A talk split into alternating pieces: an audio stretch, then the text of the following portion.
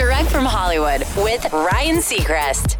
Billie Eilish gets a lot of press for shattering the mold of teen pop stardom, but the description doesn't really fit with how Billie sees herself because she was never trying to fit into that mold to begin with. She tells Dazed magazine, people labeled me Billie Eilish rule breaker or say, I'm breaking all the rules. What are the rules?